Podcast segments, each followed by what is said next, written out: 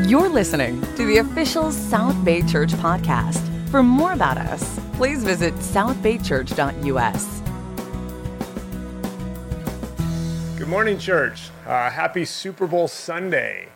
Um, I'm not sure about you guys who you're rooting for, whether it's the Kansas City Chiefs or the uh, uh, Tampa Bay Buccaneers, but uh, for my family, we're kind of split. My uh, wife's parents live in Tampa Bay, so they're obviously rooting for the Bucs, and my son has been told on several different occasions that he looks like Patrick Mahomes, so he's rooting for the Kansas City Chiefs. And I really don't care who wins. I just want it to be a close game so that we could actually enjoy the Super Bowl. So hopefully you guys have uh, got your stuff all set and you're ready to go. Um, so I'm going to be doing the lesson this morning. We're going to be talking about um, our Lord and King, um, who is Jesus.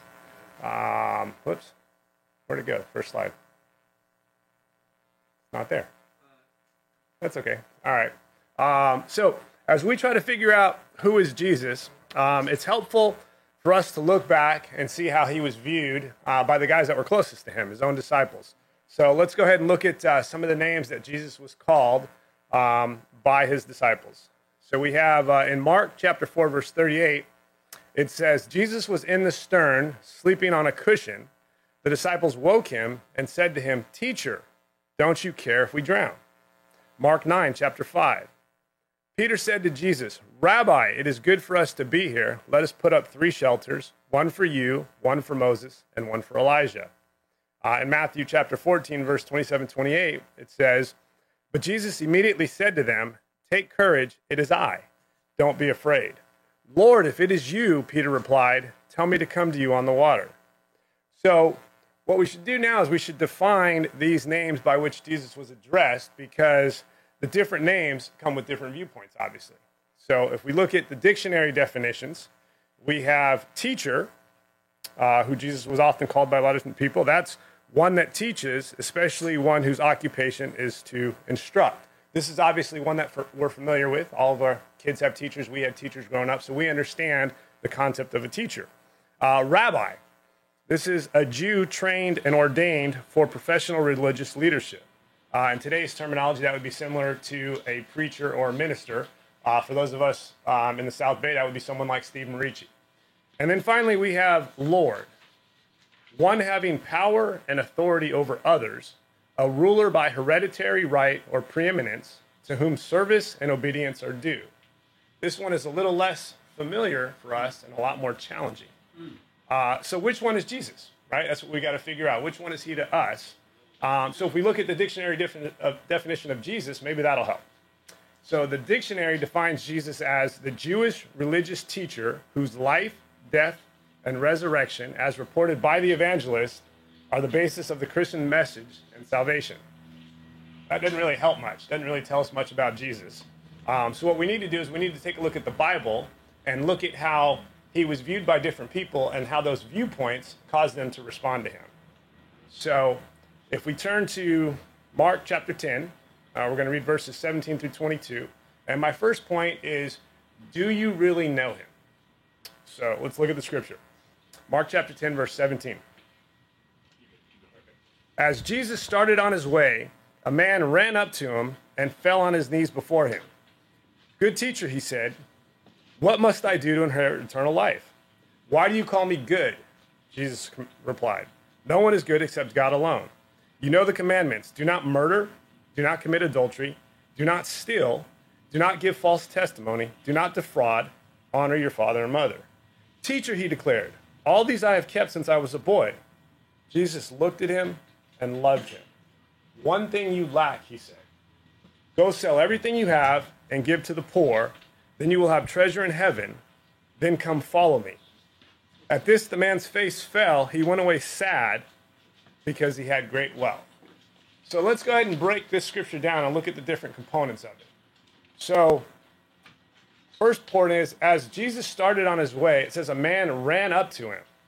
Well, he wasn't following Jesus, he wasn't in the crowd, um, he didn't emerge from the crowd. So, where did he come from? How did he know where Jesus was going to be? How did he hear about Jesus? What did he understand about who Jesus was? All good questions, and we don't have those answers to the questions, unfortunately, but let's keep looking. Um, he addresses Jesus as good teacher And he says, What must I do to inherit eternal life? Jesus responds to him, Why do you call me good? Jesus answered, No one is good except God alone. That's an interesting question and statement. Why do you call me good? And then he followed that up with, No one is good but God alone. So, how would we respond if Jesus asked us that question? Why do you call me good? It's interesting. Let's take a look at John chapter 1 and break down who Jesus is and how we should respond to that question. In John 1, verses 1 through 2 and verse 14, it says, In the beginning was the Word, and the Word was with God, and the Word was God. He was with God in the beginning. The Word became flesh and made his dwelling among us. We have seen his glory, the glory of the one and only, who came from the Father, full of grace and truth. So it says, The Word became flesh and made his dwelling among us. So we can understand that John here is talking about Jesus as the Word. So we can make an equation that Jesus equals the Word. So being that being that case, we can go ahead and substitute in this verse when we see the Word, we'll substitute it for Jesus. So let's look at the scripture again with that substitution. So it says, In the beginning was Jesus, and Jesus was with God. Jesus was with God in the beginning. Jesus became flesh and made his dwelling among us. We have seen his glory, the glory of the one and only who came from the Father, full of grace and truth. So we see here it says that Jesus was God. So if Jesus was God, and the guy addressed Jesus as good teacher, and Jesus said, No one is good but God alone, well, he was right in calling Jesus good then, because Jesus was God. So then why did Jesus tell him that no one was good but God alone in response to his statement? Let's figure that out. So after the man tells Jesus all the good things he's done, Jesus says he still lacks one thing. And then he tells him to sell everything, give to the poor, and then he'll have treasure in heaven. And at that, the man decides to walk away. And it says he walked away sad. So, what was the one thing that he lacked? I've heard a lot of people say that it was the willingness to give up his stuff because he was rich. And that's why he, he, he walked away sad because he didn't want to give up his stuff. But I don't think that was the case. I think when we look at Jesus saying to the man, You lack one thing, don't call me good because only God is good. I think if he asked us that of us, we would say, Well, you are God. So of course I can call you good. I think the point that Jesus was making to the rich young man is, You don't know who I am. Because the man ran up to him out of the crowd. It's not, it didn't say he was following him, so he wasn't a disciple. So the guy didn't know who Jesus was. So of course he wouldn't sell his stuff, right? Imagine that scenario. Imagine if you're walking down the street and some guy comes up to you and says, Hey, you know what? Here's what you need to do. You need to sell all of your stuff and move to North Dakota. Would you? Probably not. I know I wouldn't. But imagine the same scenario. What if heaven opened up and Jesus came down from the sky? His face shone like the sun, his clothes became as white as the light, and he said, Go sell everything you have and move to North Dakota. Would you then? Probably. Because you would understand, wow, this is Jesus. He's the Son of God. Of course, I'm going to do what he tells me to do. So I believe it was this understanding that Jesus was not just a teacher with some good, good things to say, but in fact, the Lord that the rich young man was lacking. And so we need to ask ourselves if we're in the same boat. How do we view Jesus? Do we really know him? Or have we just heard some things about him?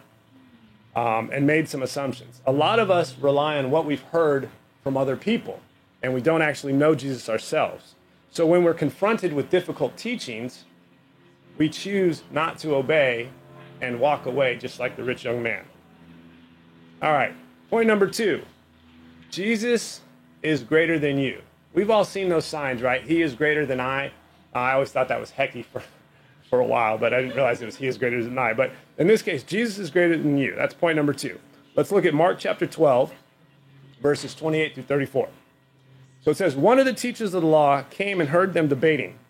Noticing that Jesus had given them a good answer, he asked him, Of all the commandments, which is the most important? The most important one, answered Jesus, is this Hear, O Israel, the Lord our God, the Lord is one. Love the Lord your God with all your heart, and with all your soul, and with all your mind and with all your strength. The second is this love your neighbor as yourself. There is no commandment greater than these. Well said, teacher, the man replied. You are right in saying that God is one and there is no other but Him. To love Him with all your heart, with all your understanding, and with all your strength, and to love your neighbor as yourself is more important than all burnt offerings and sacrifices. When Jesus heard that he had answered wisely, he said to him, You are not far from the kingdom of God. And from then on, no one dared ask him any more questions. I've looked at the scripture and I've always thought that this man was kind of dismissive as he was talking to Jesus. Um, first, he quizzes him by saying, Well, which is the greatest commandment? And then he gives approval to Jesus' answer. Wow, well said. Good job. Good answer. And I always thought, like, how dare you talk to the Son of God like that? Do you not realize who he is? Right? But when you look at the interaction closely, it says that the guy was a teacher of the law. And he addresses Jesus as a teacher. So, possibly in his mind, this was just two teachers having a conversation and debating about God and his word. Um, so, from that perspective, you go, okay, well, maybe the guy wasn't being dismissive, but maybe he didn't really understand who Jesus was. So then you look at Jesus' response to him where he says, You're not far from the kingdom of God. So why is that? Why was this guy not far from the kingdom of God? He seemed to have a thorough understanding of the scriptures. Um, and like the previous man, though, he didn't realize who Jesus was. He addressed him as teacher, not Lord. So even though he was a good guy and he knew the scriptures, he was still missing the most important concept, which is that Jesus is Lord, not just a teacher. And I believe that's what left him on the outside of the kingdom looking in, was his concept that Jesus is Lord. Now, I know for me personally, I can fall into this trap. I love looking at the Bible. I love breaking it apart. I love looking at the scriptures, but sometimes I can take a scholarly approach to my Bible study. And I can see Jesus' teachings as good ideas and not necessarily commands that I need to follow. Um, I can rely on the sentiment of, I'm a good guy. I don't do bad things. And sometimes I feel like that's enough. But I don't really address my heart issues, um, the deep seated character stuff that, that I need to take care of. Sometimes I feel like it's not that big of a deal because nobody else sees it but me. Not realizing that God sees it and He wants me to take care of those things because He wants me to ultimately be a better person. Um, it's hard for me to be open and confess my sins to other people because uh, I can get caught up worrying about what people see and what people think more than worrying about what God cares about or what God desires. And this thinking usually causes me to make choices that lead me further away from God instead of making the choices that lead me to Him. So we got to be careful in how we view ourselves and how we view Jesus because at the end of the day, Jesus is greater than us. Um, all right, point number three. I'm sure a lot of you guys are going to love this one the fast food mentality. I want it my way, and I want it now. Let's look at Matthew chapter 26, verses 20 to 25. It says, When evening came, Jesus was reclining at the table with the twelve. And while they were eating, he said, I tell you the truth, one of you will betray me. They were very sad and began to say to him one after the other, Surely not I, Lord. Jesus. So Jesus replied, The one who has dipped his hand into the bowl with me will betray me. The Son of Man will go just as it is written about him. But woe to that man who betrays the Son of Man. It would be better for him if he had not been born.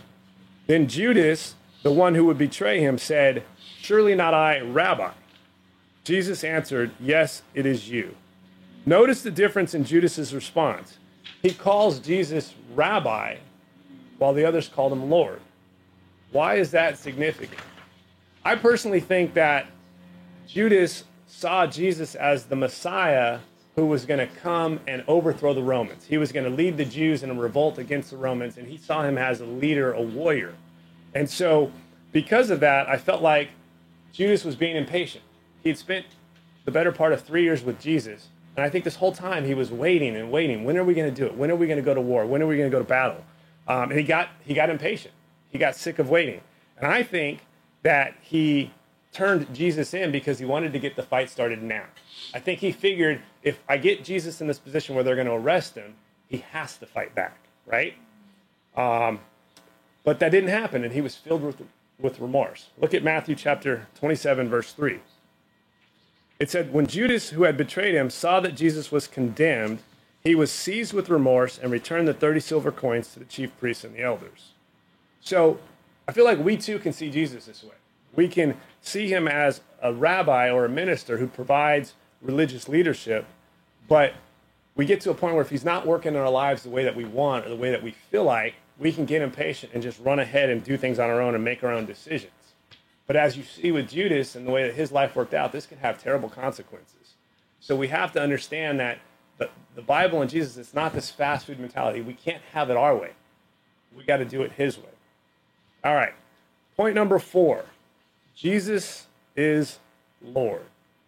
I'll say it again Jesus is Lord. Let's look at Acts chapter 9, starting in verse 1. It says, Meanwhile, Saul was still breathing out murderous threats against the Lord's disciples. He went to the high priest and asked him for letters to the synagogues in Damascus, so that if he found any there who belonged to the way, whether men or women, he might take them as prisoners to Jerusalem. As he neared Damascus on his journey, suddenly a light from heaven flashed around him. He fell to the ground and heard a voice say to him, Saul, Saul, why do you persecute me? Who are you, Lord? Saul asked. I am Jesus whom you are persecuting, he replied. Now get up, go into the city, and you will be told what you must do. Saul had a strong desire to serve God. He was doing what he believed was right, and he believed he was honoring God in his actions all along. Um, but when he was persecuting Jesus' disciples, even though he was wrong, he had a right heart about it. He was trying to serve God in this because he saw Jesus as a teacher or rabbi. But Saul understood the concept of Lord and he was willing to follow the Lord regardless of what that meant. So when he was spoken to from the light, Saul immediately knew that it was the Lord speaking to him. But what he didn't understand is that it was Jesus who was Lord who was speaking to him. So once he understood that Jesus was Lord, he drastically changed everything about him and everything in his life. Let's look at Acts a little further in Acts chapter 9 and verse 19. It says, And after taking some food, he regained his strength. Saul spent several days with the disciples in Damascus. At once he began to preach in the synagogues that Jesus is the Son of God. All those who heard him were astonished and asked, Isn't this the man who raised havoc in Jerusalem among those who call on his name? And hasn't he come here to take them as prisoners of the chief priest? So Paul was convinced he was doing the right thing, but once Jesus pointed out to him that he was not obeying God, he immediately changed his course. And if Jesus truly is our Lord, then we will be obedient to his commands as they're written, mm-hmm. not just when it's convenient for us, but at all times. Many people in Christian churches see Jesus as a good teacher or a rabbi, but they don't focus on the fact that he is their Lord. Mm-hmm. We need to make sure that we view Jesus this way. That when we approach the Bible, when we approach his, his teachings, that we do everything our can to make that we do everything we can to make our lives match that claim that Jesus is Lord. Amen. Because the last thing we want to have happen is this. Many will say to me on that day, Lord, Lord, did we not prophesy in your name and in your name drive out demons and perform many miracles? Then I will tell them plainly, I never knew you. Away from me, evildoers. These people thought they were doing the right things all along, but they weren't. They were missing it. Jesus is saying, I never knew you because you weren't willing to follow me as it was written. You didn't see me as Lord. So we have to ask ourselves, which of these guys are we like? Are we like the rich young man who really didn't know Jesus and wasn't willing to obey his teachings and he walked away sad because he didn't like what he heard? Are we like the teacher of the law where we put ourselves on equal footing with Jesus and our desires are just as important as his teachings? So if there's a need to deal with the character issue or sins of the heart, we don't do it. Do we feel like we just need to look good, act good, say some spiritual things from time to time? Or are we like Judas? I know none of you want to hear that, but are we like Judas? You don't have to wait on God's timing. You can push to make it happen when and how you want. Or finally, are we like Paul? Do we accept that Jesus is Lord and we're committed to obey his to obey his commands no matter what. Because we want ultimately to have that relationship with God because we want to be right and we want to ultimately get to heaven. So, as you think through who you are, remember that yes, Jesus was a teacher, and yes, Jesus was a rabbi. But more importantly than that, Jesus was and is our Lord and Savior, and ultimately the King of Kings. Amen. So let's go ahead and transition into communion. And we're going to read one more scripture that kind of talks about this concept as well. This is John chapter 13, and we're going to start in verse 5. It says, After that, he poured water into a basin and began to wash his disciples' feet, drying them with the towel that was wrapped around him. He came to Simon Peter, who said to him, Lord, are you going to wash my feet? Jesus replied, You do not realize now what I am doing, but later you will understand. No, Peter said, You shall never wash my feet. Jesus answered, Unless I wash you, you have no part with me. Then Lord Simon Peter replied, Not just my feet, but my hands and head as well. Jesus answered, A person who has had a bath only needs to wash his feet. His whole body is clean. And you are clean, though not every one of you, for he knew who was going to betray him. And that was why he said, Not everyone was clean. When he had finished washing their feet, he put on his clothes and returned to his place. Do you understand what I have done for you? He asked them. You call me teacher and Lord, and rightly so, for that is what I am. Now that I, your Lord and teacher, have washed your feet, you also should wash one another's. I have set you an example that you should do as I have done. Did you see it? He said, You call me Lord or teacher and Lord, which is what we do, right? But he changed the, the order. He said, Now that I, your Lord and teacher, have washed your feet, you must do as I have done. So Jesus is our Lord and teacher. And not only was he willing to wash our feet, but he was willing to die on the cross to die a horrible death so that we would have an opportunity to have a relationship with him. Um, so let's not take that for granted. Let's not take his actions, his life for granted. Let's remember who he is, how he lived, and how he's calling us to live. So as we take the bread that represents his body and we drink the juice that represents his blood, let's reflect on his sacrifice and the life he lived and the life that he's calling us to live. And let's make sure we do everything we can so that at the end of the day, we see him as the Lord and Savior that he truly is. Let's go ahead and pray. Father, thank you so much for this time be able to come and pray to you, God. We thank you for your love for us, your consideration for us. We are grateful that in spite of our flaws, in spite of our sins, that you were willing to sacrifice yourself so that we could have a true relationship with God. We thank you for your body that was broken. God, we thank you for being willing to shed your blood on the cross. We pray that uh, you would help us to see you as you truly are. Help us to recognize you as our Lord and King. Help us to be willing to deny ourselves, to let go of the things that hold us back, so that we can tr- truly submit ourselves to you. God, I pray that you help us to be able to move forward, help us to have a great week. God, help us to keep you close to our hearts in the choices and decisions that we make this week. And God, I pray that uh, you would move in our lives so that we can have lives that inspire others, just the way that yours inspired us. We love you. We thank you so much for this time. It's in Jesus' name we pray. Amen. Thanks for listening to the South Bay Church podcast. For other sermons, videos, upcoming events, and more about our church, please visit southbaychurch.us.